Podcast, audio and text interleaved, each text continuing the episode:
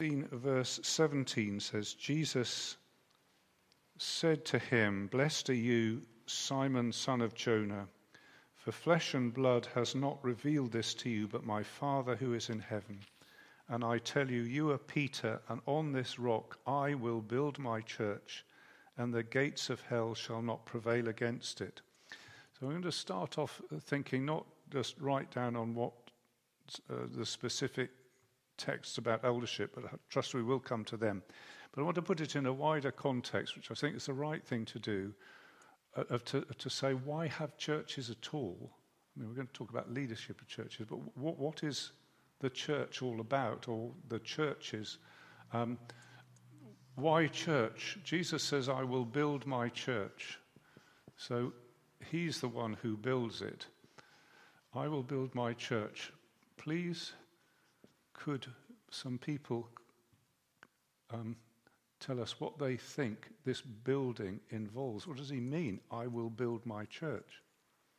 Build it how? Build it in what way? What would building look like? Saving sheep. Saving sheep. Thank you very much. Okay, living stones. So that would be the building in, in this, uh, so we're looking at the idea of building as a temple, living stones. Thank you. Any more thoughts? Well, that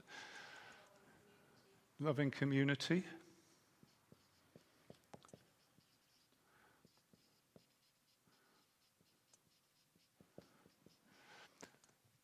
Just, just thinking about it, just even briefly, this is a big statement, isn't it? It draws in from uh, streams of Old Testament stuff, where you have the mountain of the house of the Lord exalted above all the other mountains, and all the nations shall flow to it. So you've got the whole idea of mission, because the sheep are not just, it's not just talking about Jews. He's not just talking about what we would nowadays have, I was born in a Christian family. It's not just it's calling people from all sorts of places to be built as church, yes, and then having brought them together to, to sort of knock the rough edges of them and build community uh, and put the whole thing together. So there's, there's a lot going on here, and I think we need to put elders into the process of this. So just say, it's calling people from outside, so saving, saving the sheep, yeah, it, it's the calling in. It's building up people together as living stones, so getting people to work together, and it's building in various ways a, a living community. So I think that's the context that we have to put this in. And uh, Nehemiah chapter 2, verses 1 to 6. So I looked up Nehemiah earlier to make sure there was Nehemiah in my Bible, and I think I can find it again.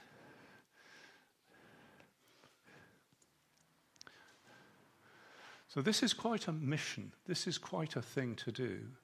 This is, this is quite a, a, a venture. And I just want to pick out one little snippet of somebody who faced a venture Nehemiah 2 1 to 6. This is a building thing. Uh, could Mark read that for us, please? Nehemiah 2 1 to 6.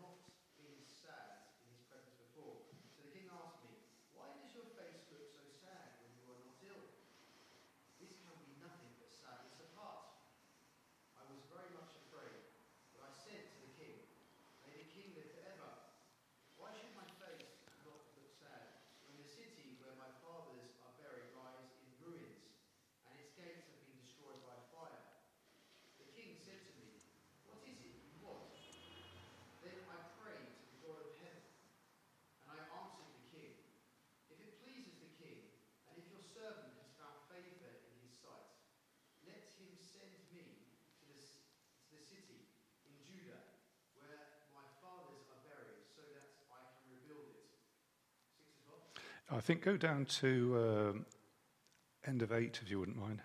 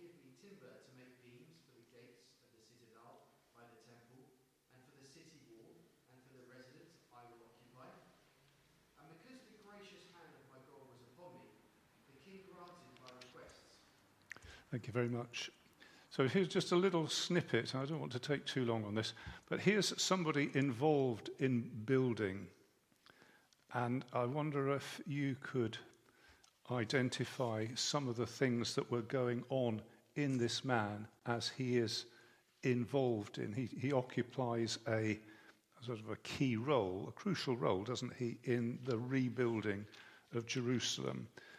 Anybody like to call out some features, noticeable things about this man's involvement in building. He's a human being. He felt it keenly. Which verse are you on?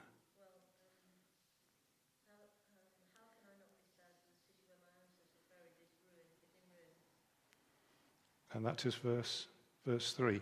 Yeah, okay. So he felt it keenly. So there's something on going on inside him that he, he cared deeply. So if I put cared deeply. Anything else about this man in his. Thank you. He'd thought about the logistics because when the. Uh, when the king says, "Well, what do you what, what, do you need?" It looks like he's already thought about it because he says, uh, I, need letters. Uh, I'm going to need timber. Uh, I'm going to need uh, timber for the, uh, what does he say, beams for the gates and the wall and the house that I shall occupy. So he's been thinking ahead uh, and he's got some plans. So logistics, thinking ahead,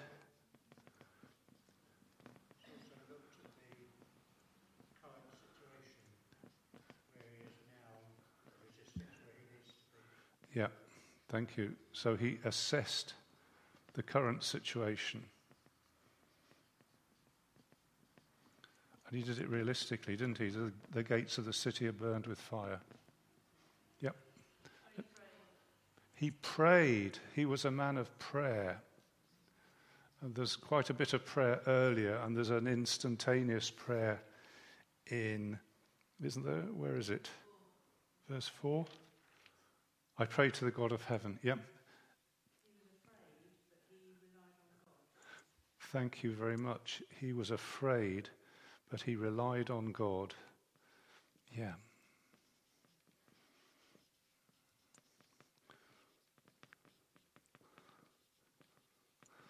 That's, I mean, in shorthand, you could say he was a man of faith and lived by faith. That's an important thing. Anybody like to add anything else to that? Yes, he, that's a very good point. He, he, he lived respectfully in his context. The king obviously trusted him, and he had, the, he had the respect of the king, and he had respect towards. He respected the king, and the king respected him. Is, would that be a fair? Yeah, yeah.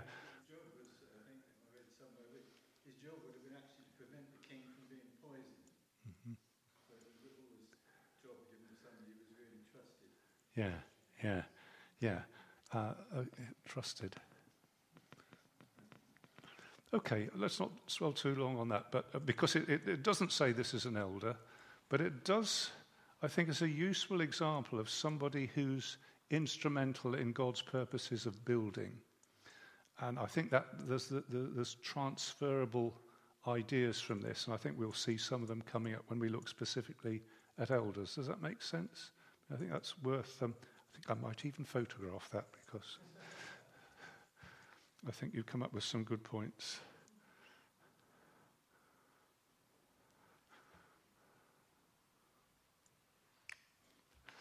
Okay, right. Let's um,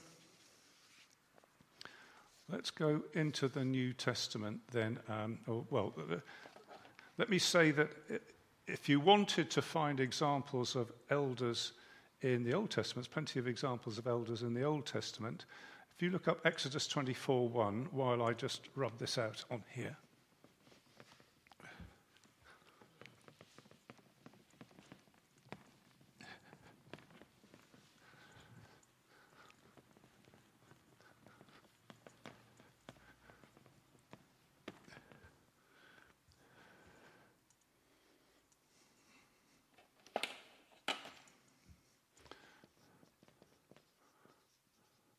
Could somebody read us Exodus 24 1?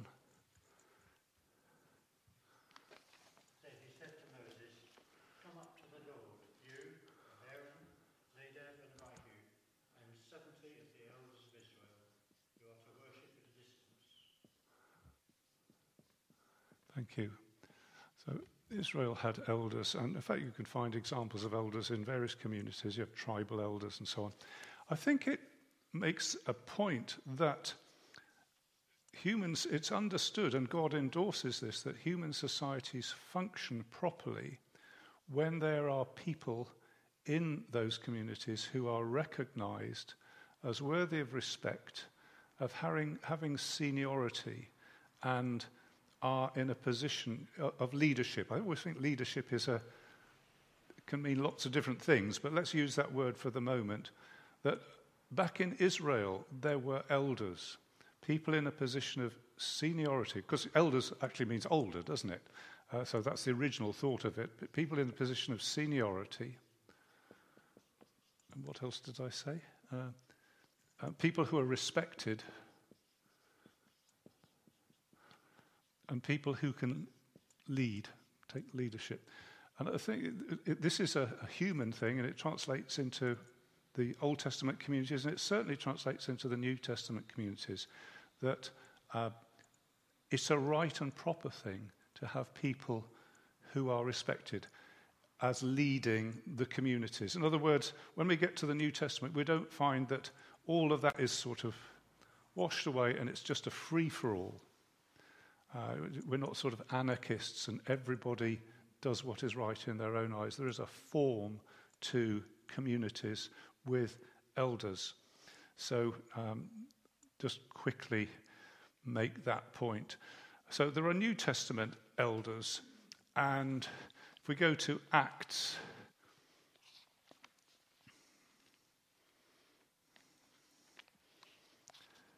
and I'm going to go to chapter 11.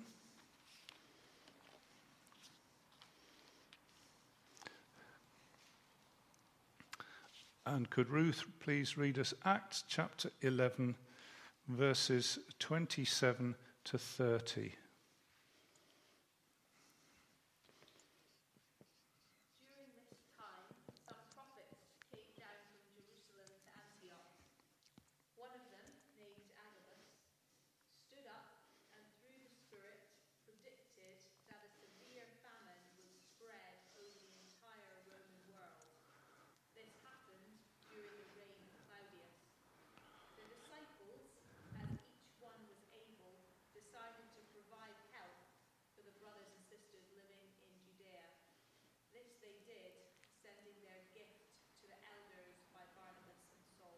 Thank you very much.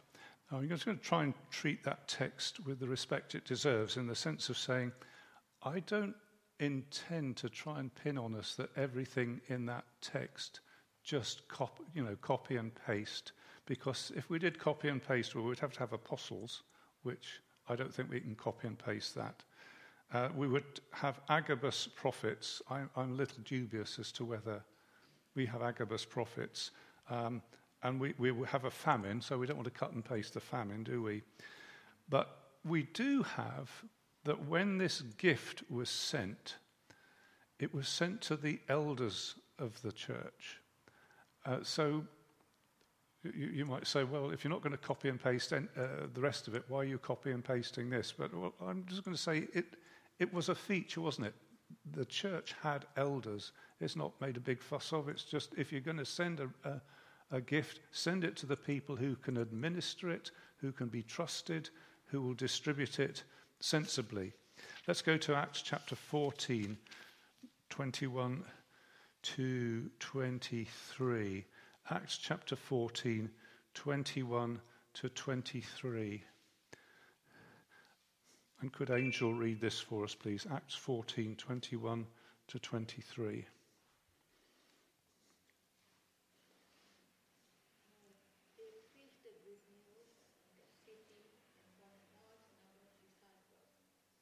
Then they returned to Iconium and Antioch, the disciples and encouraging them to remain true to the faith.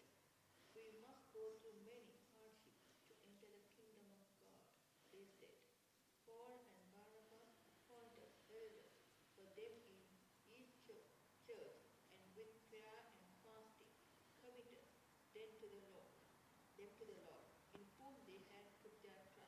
Thank you very much.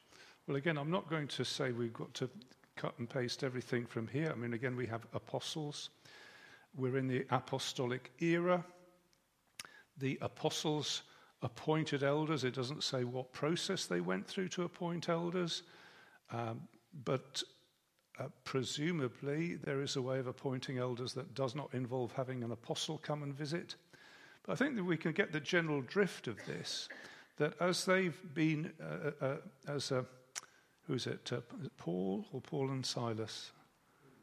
Paul and Barnabas. Yeah, Paul and Barnabas. As they have been evangelizing and planting churches, they return, and the thing that they're keen to do is well, they want to strengthen the souls of the disciples, to encourage them to continue in the faith, saying that it's not easy to be a Christian. You've got to be ready to face that and to appoint elders in every church and to do so seriously. So I would say the prayer and the fasting, the, uh, um, the important point there is they prayed and made it serious. And, that, and that's, I think, what we've been doing. We've been praying for actually a number of years about this. Um, if, if, if for you being serious in prayer means fasting, don't let me stop you, but I'm not going to pin that on us that we have to fast, but I think we do have to take it seriously. And here again, elders is the point that, uh, that uh, uh, Paul and Barnabas think is essential as they sort of let the churches go on their own, as it were. Titus 1 5.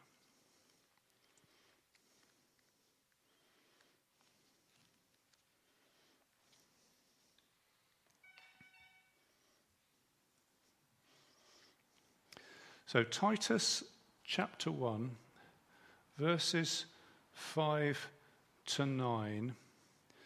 Titus chapter 1, verses 5 to 9. So, I'm going to ask you to join with uh, people on your row, two or three, to uh, look into this.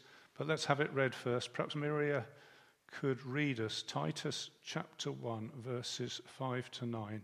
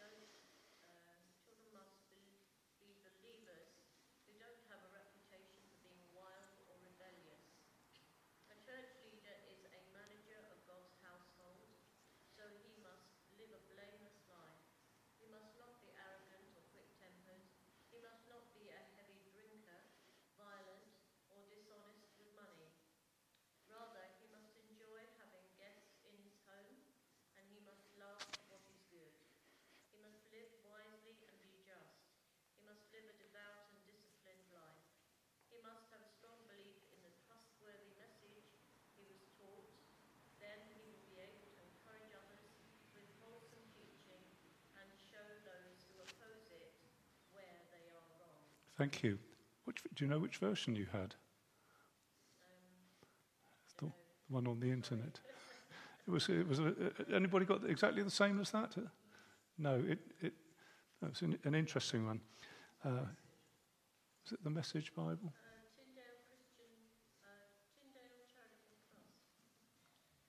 Okay.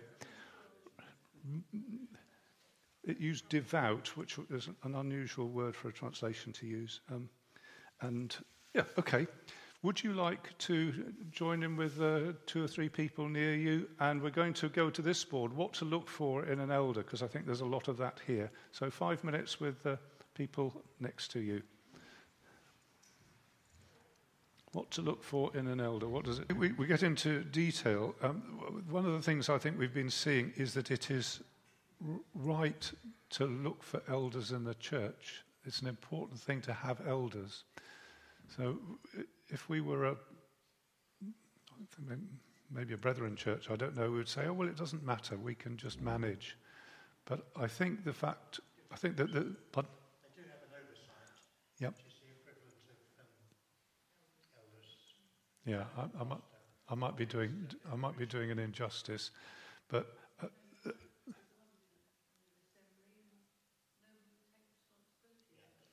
yeah, okay, nobody would take responsibility.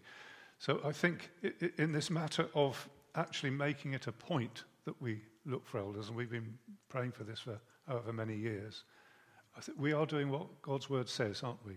We've got the right we're on the right track. That's not a wrong thing to do. It's not waste of time. So I think we can take reassurance from that.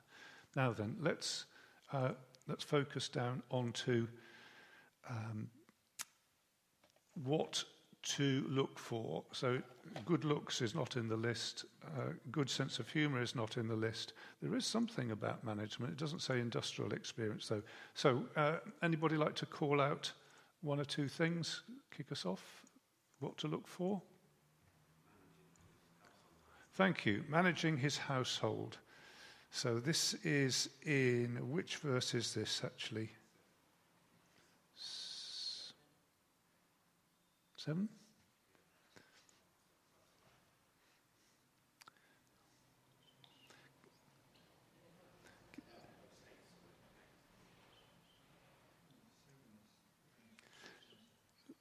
Okay, um, children are believers yeah, so, so hold on. Let's, let's just.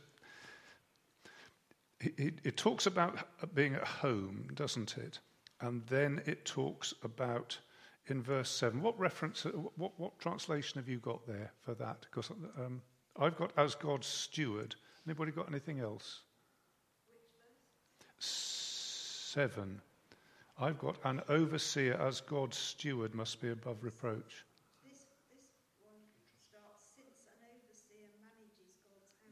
Yeah. Yeah.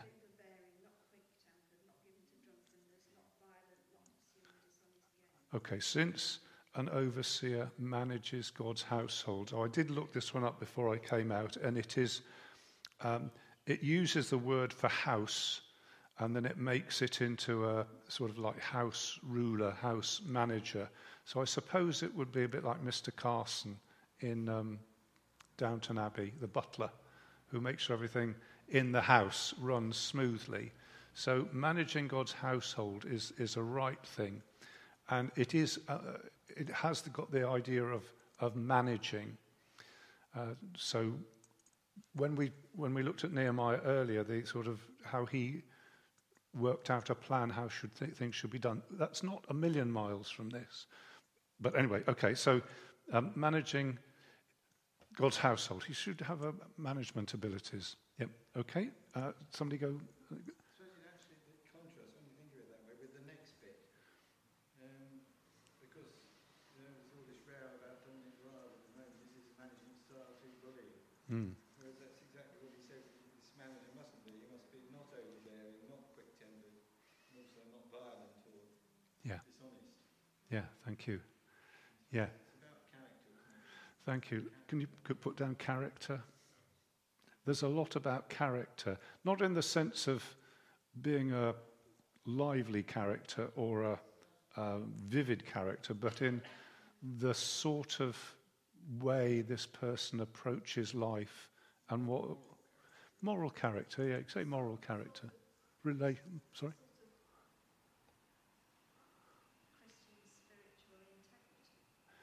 Yeah, integrity means wholeness, doesn't it? Um, yeah, uh, I mean, put, put uh, in, integrity.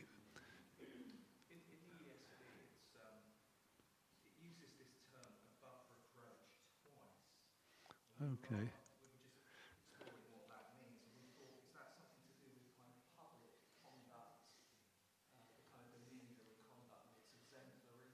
Yeah.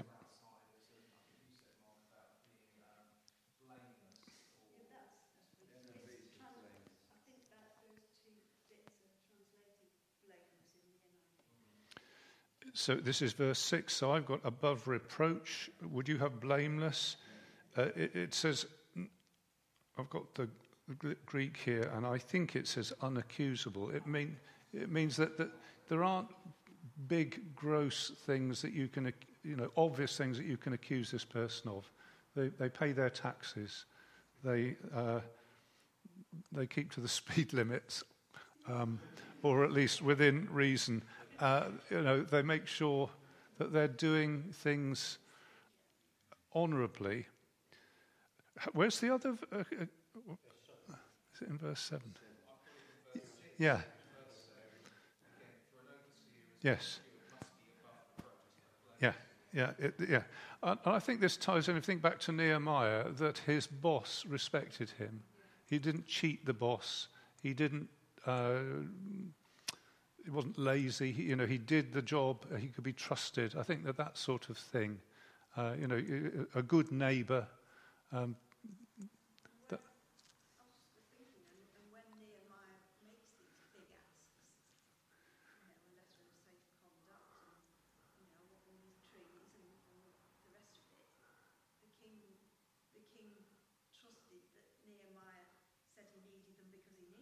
Yeah, that's a very good point. Yes. Yeah, yeah, thank you very much. Okay, so we've got uh, this management, we've got the, these things about character, integrity, being respected, not, not guilty of, of um, obvious outward moral, legal, civil failures. Yep, okay. Um, anything else?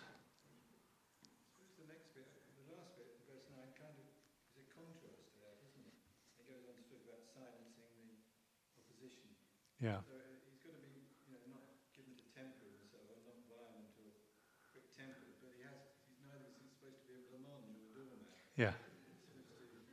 Yeah. Stand up for, for, what is true. Yeah. Okay. So let's. Um, d- did we put anything about the leadership's the leadership style? Um, let's put. Can you put leadership style? So this is not arrogant, and not quick-tempered, and not like the uh, Dominic Raab, wasn't it, who's uh, re- allegedly, uh, reportedly, uh, I can imagine, let's, let's not personalise it to Dominic Raab, but a leadership style where you get angry with people and swear at them and tell them they're rubbish and motivate people by just being obnoxious. He says it's not, not, not leading that way.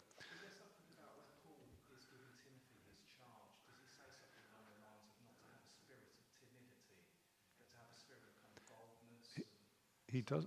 He does. He does say that. So let, let's let's let's capture this one. So can you can you say something like um, uh, able to be bold?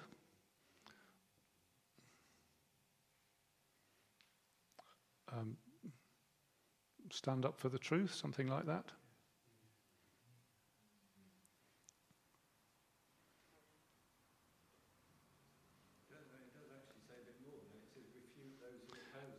He, he does, yeah. Able to, able to, con, able to refute. Let's put that, shall we? So I think it's, it's the ability to see where somebody's going wrong and point out what's wrong with what they're saying. Able to refute. R E F U T E.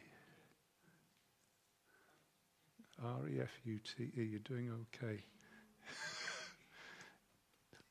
It's really difficult when everybody's watching you, which is what we're doing. right, let's look the other way. R E F U T E. Refute. Okay, anything else? Yeah.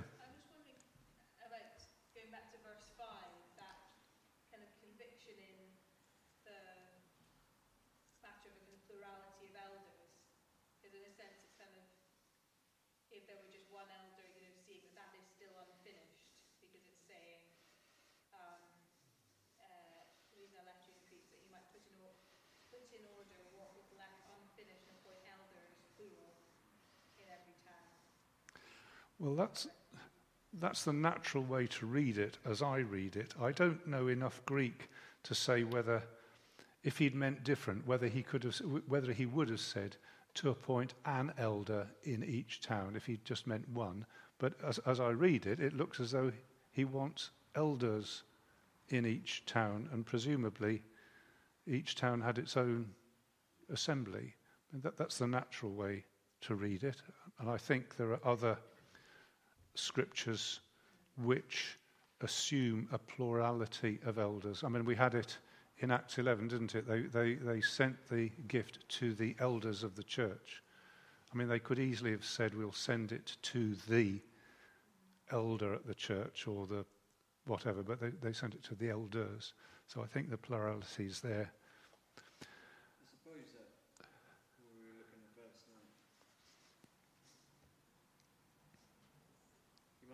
Must hold to the trustworthy word as taught, so that he may be able to give instruction in Yeah. doctrine. And the other side of it, as Steve was saying, to rebuke those who Yeah. it. The kind of wider thread we say is to be an example, like a good example. Okay, um, put, put good example. But I think we also ought to include in there able to teach, because I don't think we've said that yet, have we? Good example. Bill, just going back to your previous point. Yeah. Just think of Acts 21, Acts 21, 20, no, Acts 21. Um, what's it then? Oh yeah, Acts 21, 18. Next day, Paul and the rest of us went to see James, and all the elders were present. hmm Clearly plural there. Okay, thank you very much. Thank you very much. Um, right, anything else that we want to pick out in these verses? I mean, there's some specifics worth pointing out. There's a relationship to alcohol, not, um, I've got not a drunkard. I- think it says probably so, not, not a, an alcoholish person or something like that is probably uh, not. Yeah, it's difficult to translate it. It's just one word which includes the word wine in it. You know, I, I suppose if you were going to say it rather disrespectfully, say not a wino. Um, so there's a, something to do with relationship to alcohol. There's something to do with their relationship to um, uh, violence. Uh, not a striker, not somebody who uh, hits people when they don't get their own way. I mean, it is quite specific about that. Not a violent man. And about their relationship to money, not greedy for gain. Have you got something like that in yours at the end of verse 7? Not pursuing dishonest gain, yeah. Yeah, that's, that's the classic uh, authorized version translation, isn't it? Who is this person, Luca? He was a French detective, wasn't he? But um, yeah, uh, not, yes, uh, Luca was Maigret's accomplice, wasn't he? Wasn't he a French detective, Luca? No, this is different Luca, isn't it? L U C R E. Yeah, uh, meaning meaning money. Um, I'm sorry. Oh, currency. Uh, let me just have a look, see what whether I got anything on that. Um, which verse am I looking at? End of verse seven. Um, yes, just one, one, one word again. I don't, I don't know whether I can shed any more light. It's just one word in, in the original, anyway. Uh, and I think this is important, the relationship for money. I mean, the, in, in other verses, it's going to say you should be paying, you know, if somebody's given their full time attention to this, you should be paying them properly. It's going to say that. But uh, the, the motivation shouldn't be money. Uh, my friends in Sri Lanka would, where, things are a lot more varied, uh, would, would give examples of people who were in ministry because it's money and it's Western money, and the people in the West are somewhat naive. And if you spin them a story or tell them about your ministry, they will send you money because all the Christians in the West have got loads of money, apparently. But uh, the, you know there is a sort of mentality of that, and particularly if, if work is hard to come by, uh, go into ministry because you can get money. Uh, it, it, sounds a bit unrealistic to us in, in England, but it, you know, in, in other situations, it, it, it would be you know, very well worth saying. Don't go into it just for the money.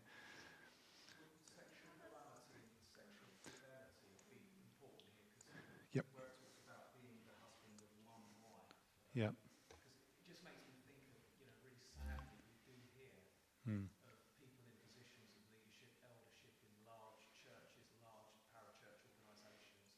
This could be a particular area. Yep.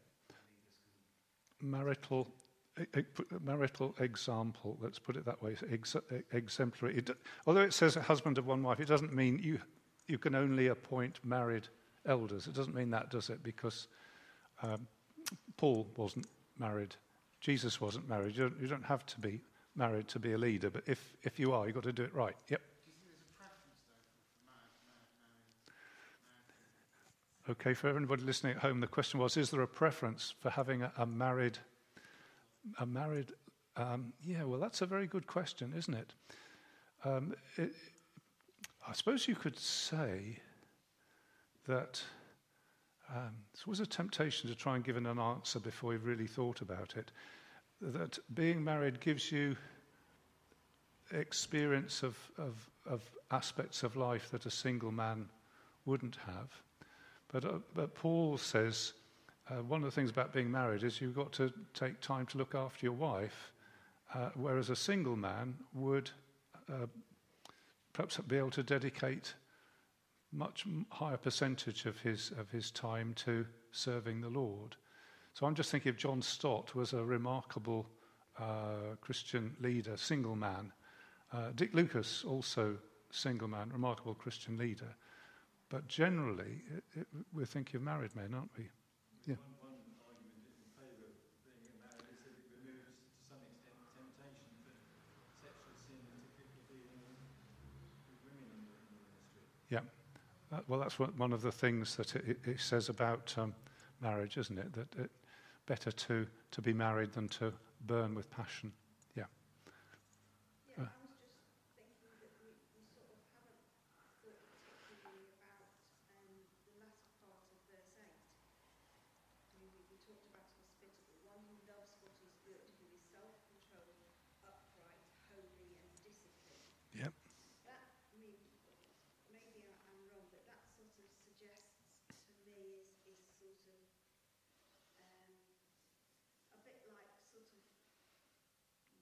For an elder to get so overwhelmed with stuff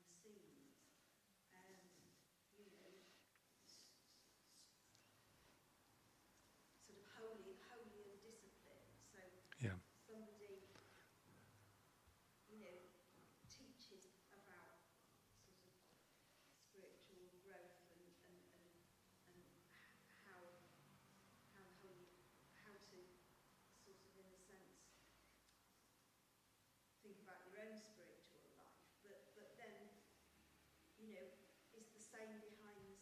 yeah. can suffer.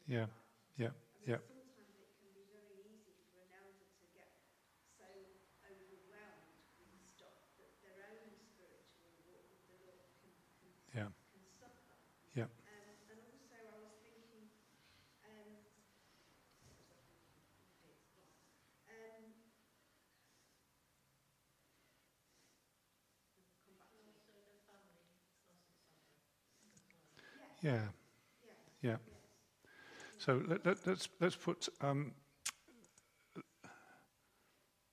should we say consistent living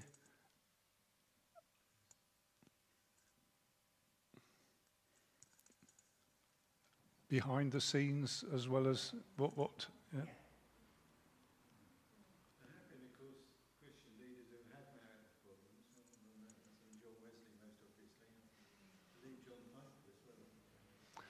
I don't know about John Piper. Um, yeah, we don't, we don't have to go very far away to find people who've had problems in their, in their marriages. Yeah. Just wonder it's that it just doesn't seem to be a quick one on, on that, the, the marriage thing. I just wonder, it's that it just doesn't seem to be a coincidence that it is the first relationship mentioned in the list, both in Titus yeah. and in 1 Timothy. Yeah. That an elder must be blameless, first and foremost faithful to his wife.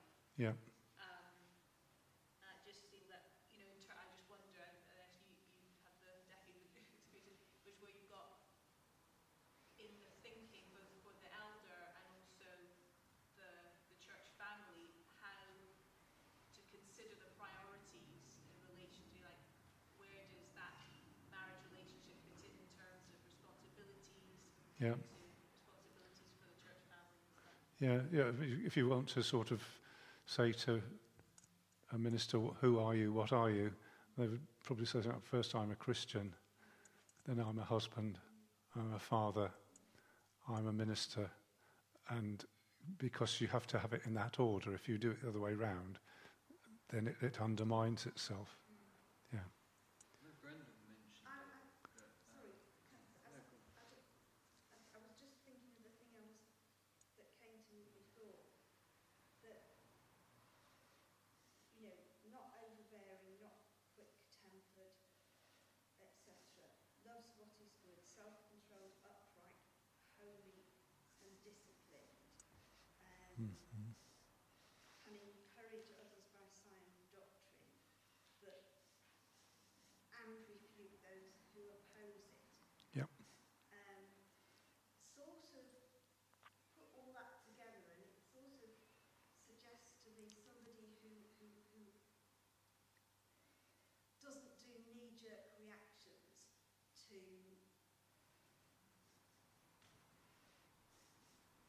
perhaps issues or problems in the church when he's managing um, managing God's household. You know, who who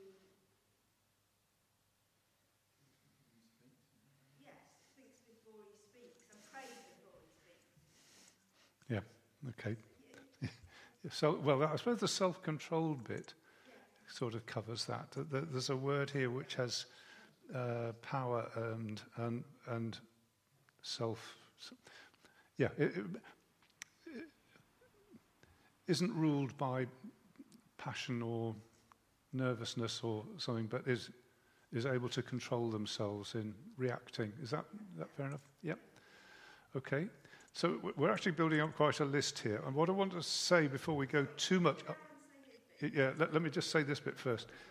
Um, that it's not build. We're not. If, if hmm. Paul assumed that this would work, he's, he's, he's, he's writing to say, Titus, you, ought to be able to find these people. So we mustn't, in our minds, build it up to such a, a height of perfection that you know only three people in the whole of Christian history have ever been able to be elders. It, it ought to be doable. I mean, he expects it to be doable. Uh, I'm not trying to sort of whittle away, but I, I'm saying, uh, as we build this picture in our minds, let's let's not make it such a, a pedestal and so difficult that it, it it becomes impossible or a huge burden on of expectation on whoever it is. Right, sorry, that, that was just a, an aside. So, Aaron, sorry. Nothing major, really. I, I was just going to say that the one thing that seems to be, there's kind of weirdly in the middle there, but seems to be like the, I would say, is the root of everything that we're mentioning, is it loving what is good. Yeah, It's got to be like, it can't be surface level character and being able to do these things just as out of habit, but you know, it's, it, you've got to you've got to love what is good. You've got to love serving the Lord, and it's got to really come from. yeah, you know, thank, without that, thank you. Thank you. Love what is good.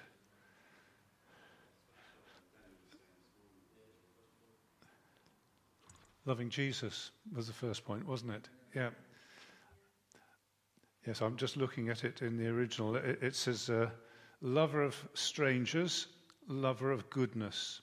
So there's, something there about what, what's in, in the internal attitude, isn't it? Um, loving, loving strangers, hospitable, a lover of good. Thank you. Yeah. Let's. Any, anything that anybody. Yes. Yeah. Yeah. ultimate elder is, of course, personified in Jesus. Yes. Christ-like demeanour in all these things, isn't it? Yeah. Yeah. In many ways, Yeah. varying degrees. But Yeah. there's that sense of the elder seeking to portray Christ. I think Paul actually said that somewhere Yeah. along those lines. Yeah. Don't follow me, follow the Lord. Thank you. I mean, you could say that the, the good shepherds are the ones that lead people to the the good shepherd. Yeah, yeah, yeah. And I think it's helpful to preserve that distinction that the things that the under shepherds are meant to exemplify, they can't exemplify perfectly because Jesus alone is the perfect good shepherd. Um, I remember somebody once saying to me, um, The good shepherd knows his sheep, uh, so the pastors should know their sheep, which I think is true up to a point. But, but Jesus knows the heart, and, and human beings don't, don't know the heart. You, you, I mean, you know, try and get to know people as best you can, but we don't have divine insight into everybody's heart. I don't particularly want that, actually. But uh, so there is a distinction between what the way the Lord Jesus does it and the way people, human beings, do it. Should we look at another text and, and then perhaps, I mean, there's a lot of text we could look at, but let's, where shall we go? Shall we go into a 1 Timothy 3?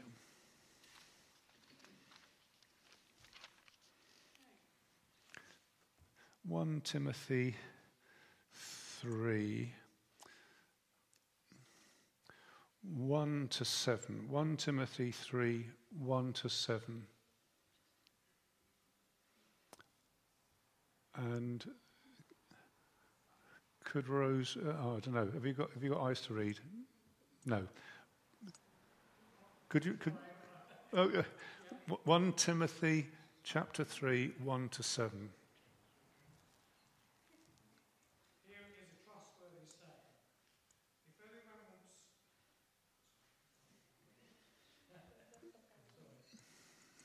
Oh, Here is a trustworthy saying. If anyone sets his heart on being an overseer, he desires a noble task.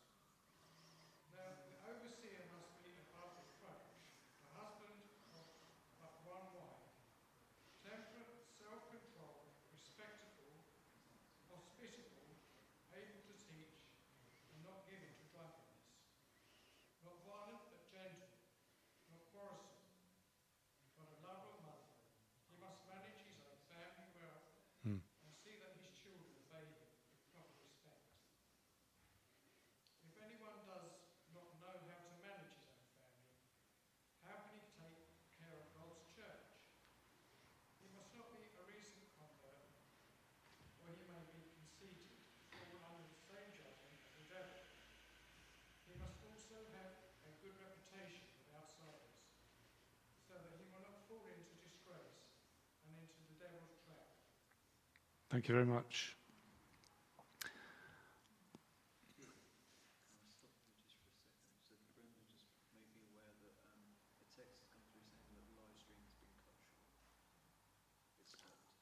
Oh, okay. Um,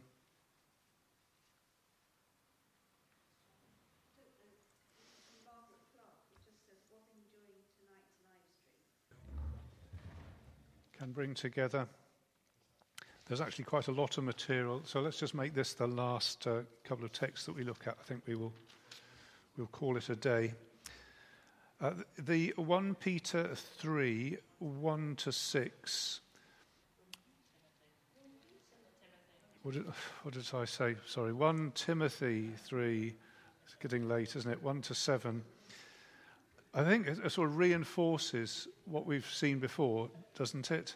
Uh, we notice that this, this person is an overseer, and the idea of managing the household, uh, it's more explicit about um, managing his own household. If he can't manage his own household, how will he care for God's church? I wonder whether that's the same word. Um, I can look that up in a moment. So we've got the, the can you put a tick next to the ones that? So where was the management one? That's up up, up, up near the top. So that, that one is reinforced.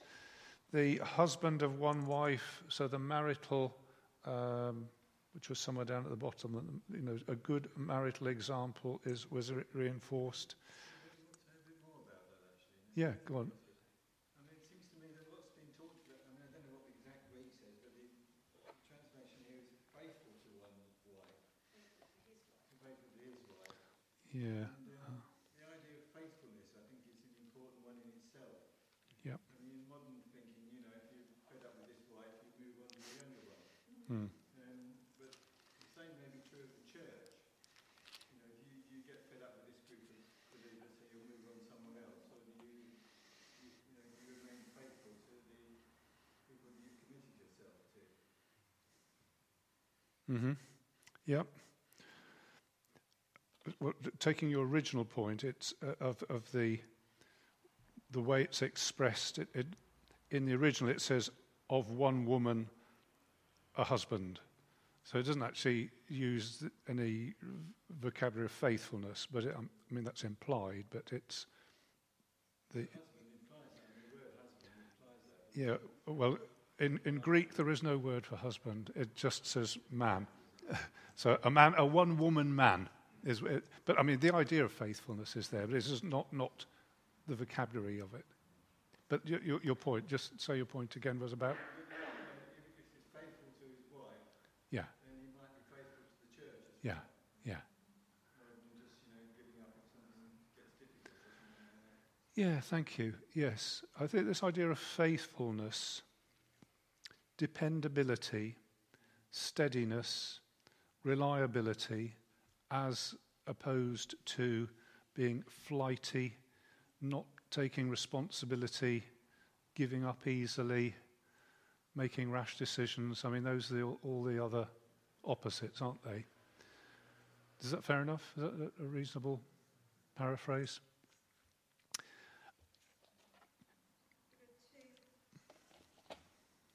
There are two sort of things that weren't mentioned before, aren't there? Able to teach or Yep, thank you.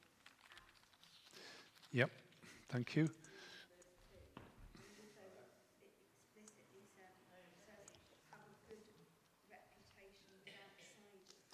Yeah, thank you. Um, so the apt to teach, just give us the verse for that. End of verse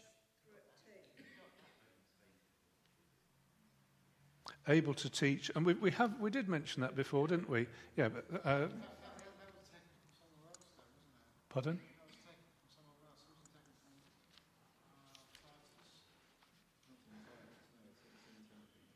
He may be able to give instruction in sound doctrine, is what I've got in Titus 1, verse 9. That's, that's able to teach, isn't it? Uh, and uh, so I think it's the same thing. I don't think it's a, a new one, is it? But it's not, it- it- none of these is the big emphasis that this guy's got to be a pulpit, you know, m- magical preacher that everybody flocks to hear. I mean, it might be. I mean, like Spurgeon was, but there's much more emphasis on the sort of character um, type of person that they are than the spectacular incendiary gifts. You know, a, a steady person who can teach the Bible and, and live live it is more valuable than a, you know somebody who's a magnificent orator but can't actually live it out and is no good at managing people. Um, is that fair enough? Yep. Can we? Does uh, and the well thought of by outsiders, I think, is is on the same wavelength as that uh, blameless, not, not not open to accusation. You know, it, it, I think it's an interesting thing to to flag up because we can we can say that. Uh, you know, Christians are persecuted and, and, and everybody's down on them. But actually, that has to be put against the fact that uh, outsiders, there's a genuine sense in which outsiders should say, well, you know, they're decent people. I don't agree with them, but you can't, you know, they're decent people. You know, people. Have you ever heard people say that? You know, Christians are completely off the wall, apart from the one or two that I've met, which are really quite nice people. Um, so I think there is that, that aspect to it. Yeah.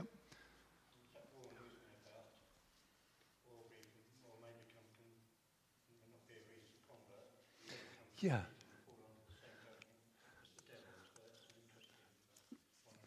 That's a new one, isn't it? That, uh, new, it wasn't in the other passage. This idea of not being too hasty in giving people responsibility because it can go to somebody's head. They think, wow, you know, look at me. Everybody's looking at me as I preach. I must be the greatest preacher in the world, which you're probably not. You know, it just might, feel like that temporarily, but probably not. Um, but um, yeah, so I think, think something there about caution and realism. Carry the opposite of that is not making the church look like a cult. Isn't it? Carry on. You know, it's, it's open. People can see what, what goes on. It's not. Yeah. And then you do all these. I just read about a new cult today about some people in Kenya. This leader has been persuading his followers to starve themselves to death, and even worse, starve their children to death. Oh dear. And you know, it can easily become a personality cult. You know, we talk Yeah. about personality cult, don't we? Somebody who's you know, thinks I'm, you know, it's dear.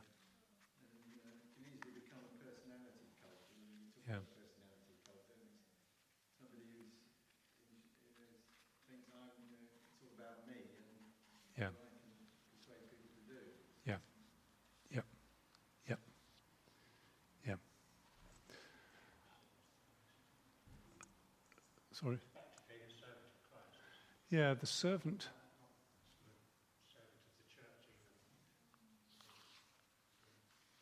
Serving the church, yes, but um, yeah, the, the the boss is the Lord Jesus. Yeah. Sorry.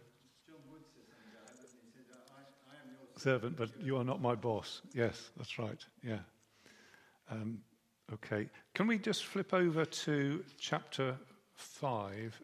I don't know whether you had time to think about this in verse 17, where it says, Let the elders who rule well be considered worthy of double honour, especially those who labour in preaching and teaching. For scripture says, You shall not muzzle an ox when it treads out the grain, and the labourer deserves his wages. Do not admit a charge against an elder except on the evidence of two or three witnesses. Those who persist in sin, rebuke them in the presence of all, so that the rest may stand in fear, etc. Um, do not be hasty in the laying on of hands, verse 22. I presume he means don't give people responsibility in a hasty way. I think that's probably what he means. Um, did anybody, did you get to talk about these verses? Any thoughts on them? If I recall, sorry. Go on, Aaron. Yeah. If I recall from when we did this before, I remember, I think, reading that the double honour is means like double portion, and links to that next picture of the ox treading out the grain, muzzling it, and getting the, the, the reward for the hard work. And the double portion reflects the difficulty and the the, the hardness of the, the job. Something Yeah. Yeah, I, I was thinking back over what that meant. I, I, I looked at my notes from 2017, which is when it was, I think. Uh, uh, and um, yeah, I, the nearest I got to this is to do with, uh, with, with being paid. Yeah. Yeah. I don't know whether it means paid twice as much as anybody else in the church. In, in my experience, that doesn't happen. Um, but it, it, does, it does talk about reward, yeah. Yeah, I mean, it is saying, you know, you need to pay people. Yeah. Yeah. It just, it just says you need to pay people properly. Yeah. Um, We, we were saying that um, there are non-paid elders like Chris Fry was, yes. and it seems to me, say in the text, in verse 17, it says, especially those who work as preaching and teaching. So if your bread and butter is, is preaching and teaching sort of week in, week out, you should be paid. But if you're Yes. like Chris Fry, who does it irregularly, you know, once a month, say, then you should get paid, in a sense.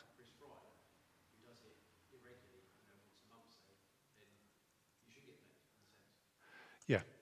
I think, that, I think that's right. Uh, it seems to draw a distinction. It says that you can have different elders who work in different capacities within the church. Um, if they are, well, I've got ruling well and especially labouring in preaching and teaching. So I think, I think you put that very well. If that's their bread and butter, preaching and teaching, they should be paid properly for that. I suppose it's a question of judgment how you work out what properly stands for. The labourer deserves his wages.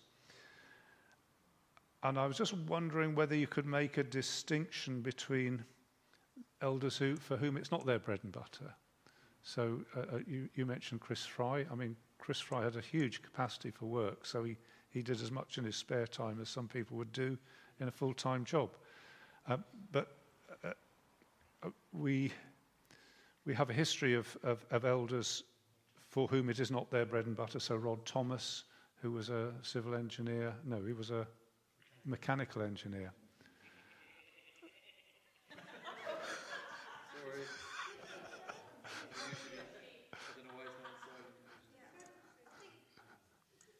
One of the, I was just thinking when you say pay properly. I mean, I think one of the aspects of, of properly is such that they're, they're not distracted from, Yeah. from the job of being an elder managing Yeah. God's household. They're not distracted from that by stresses about money. That's a good way of putting it. When they've got a family. Yeah. You know, they, they, not, not that, not that they must be paid so that they can maintain a lavish lifestyle, because that brings its, its own temptations when it, when it happens. But they should be able to, to, to live a life where they're not worried about a good way of putting it. yeah.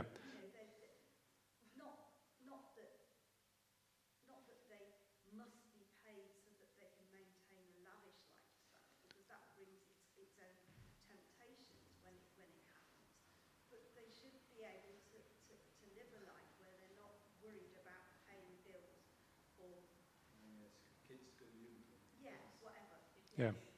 Children's shoes. Yeah. Yeah, I think that's I think that's a good way of putting it, yes. So, so that they are freed up to not have to be distracted or worried uh, by the necessities of life. Yeah. And that's going to be different in different situations. I mean, as we are learning to, to set somebody up, set a married couple up in, in central Brighton, is, is a, takes money. Yeah, yeah, yeah, yeah. Um, and just just teasing out that, that thought, there are elders, it seems to me there are elders for whom it is not their bread and butter to be doing this, and they wouldn't be expected to be labouring and preaching and teaching in the same way. So, as you said, they might preach occasionally, but they shouldn't have to feel the burden of that. It should be possible for somebody to fulfill the requirements of, of looking after their home, they have children, looking after their children, uh, being a good husband, and combine that with being an elder without it becoming impossible, impossibly stressful, and just unworkable. It ought to be possible. I'm not saying that in every case that can certainly happen, but it, it certainly opens up this as a possibility, doesn't it? So just, I don't know whether this is, I, think this is, uh, okay for me to share this, that in, in Lancing, my, my son-in-law is being approached. Will he be an elder in the Lancing Tabernacle? So it's Jamie. I don't know what he will decide because he's got a young family and they're doing a lot of work on their house.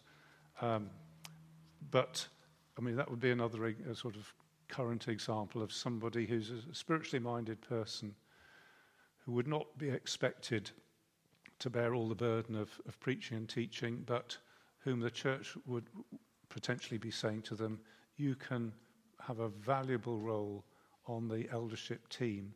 Um, so I, I think that's part of our, our thinking as well. I, I mean, I've got lots more material, but let's. I think we'll stop there before it begins to, before I start beginning to uh, quote the wrong text, and which is what I did earlier, isn't it? Um, is that okay? Is that is that enough? We- We've been looking to say, are we on the right lines? Uh, so, first, big question: Are we on the right lines to be th- saying appointing elder elders is is a right thing for us to be concerned about? And I think we're very definitely yes. And then, uh, what to be looking for in terms of an elder?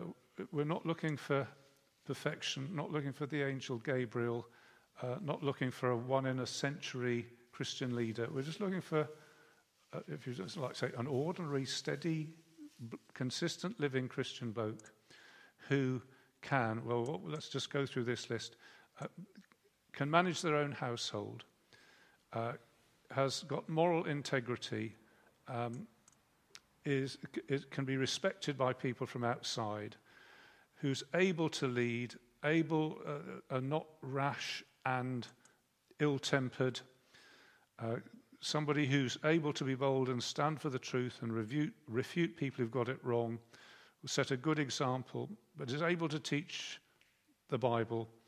Somebody in a relationship with money, violence, alcohol is, is you know, not in, um, you know, has, has the right relationship with those things, sets a good example marit, maritally, is hospitable, consistent living behind the scenes and in public, thinks before they speaks, self-controlled, has a love for what is good, a love for strangers, I would say perhaps a love for people, not hasty. Um, the open to all, I was thinking, was, was, was, the church, isn't it? The way that the church functions, people can see that we're, we're not weird fanatics, because Christianity doesn't make us subhuman, it makes us properly human.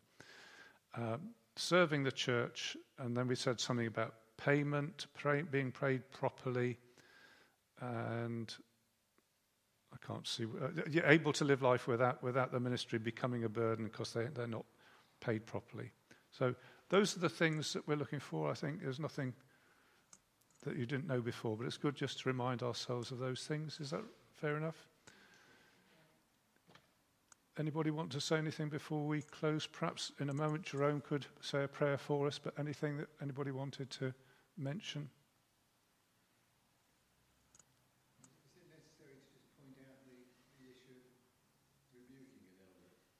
Is It is indeed. It's pure Deuteronomy, isn't it? Two or three witnesses and Leviticus. Yep. That, that's, I mean, it is, that is a problem, of course, because um, certain cases, there have been cases of, you know, uh, of domestic abuse or something, and you know, abuse of a child or something, in which case there are not two or three witnesses often. And It can be, can be difficult. Uh, yep. The, the charge mustn't be malicious. Yes. It's got to be malicious is what really matters. Yeah, I saw a very good definition of a vexatious, malicious charge, which I, I think I did a screenshot of it, but I couldn't, I couldn't call it to, to mind. Yeah, the idea of, evi- uh, of, of evidence base, I suppose that's a whole subject on its own. I think the idea of the uh, elder being rebuked publicly is a, a sobering one. Uh, I heard Dick Lucas years ago talking about this, and he, he was talking about uh, things in his own church, in the Anglican church, and he said, when you get Christian ministers who fall short, whether it's maritally or perhaps in terms of um, abuse of youngsters, he said, what happens is they get given a good reference and sent off somewhere else quietly so as not to uh, cause a, a bad publicity. And he said that's very wrong. Shouldn't be done like that. And, and now they're reaping the, the uh, consequences of having done that the wrong way because it all comes to light and they say, why didn't you, you know, why, why did you let that happen? Yeah. Um, yeah, yeah. Uh, it's a whole, it's a minefield, isn't it? But um, it's probably a subject on its own. Uh, let, let's rather than ending on that sort of rather unhappy area, let, us just remind ourselves again. I, I think what we've gone through here, just checking back with God's word, are we on the right lines? Uh, and I think we are. Uh, and, and I think this just reinforces we're going the right way. We keep, keep on praying. And those of us who are church members, as we go forward to voting, I think we can do so with a a good conscience that we are making the best. Uh, you know, we, can't tell the future, but at this point, making the decision that that God would have us to be making. Jerome, could you close in prayer for us, please? Father, we do thank you so much for the, the wonderful truths that we've been reminded of today. Thank you for the word that was faithfully proclaimed this morning. And thank you how we were reminded of you as our loving shepherd. Thank you, Lord Jesus, that you shepherd us and you care for us and you tend us and you feed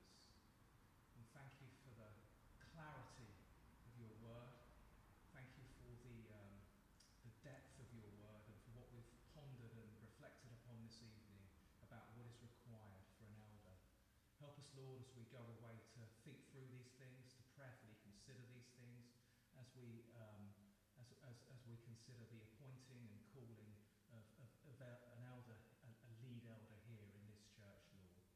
Um, may you guide us by your Spirit and help us in that, Lord. And I pray, Father, that you will bless us all as we go off into this week um, with what we've got ahead, whether that be work, family, um, obligations and responsibilities, or whatever we have going on, Lord. May we do it in your strength and to your glory. So be with us, we ask.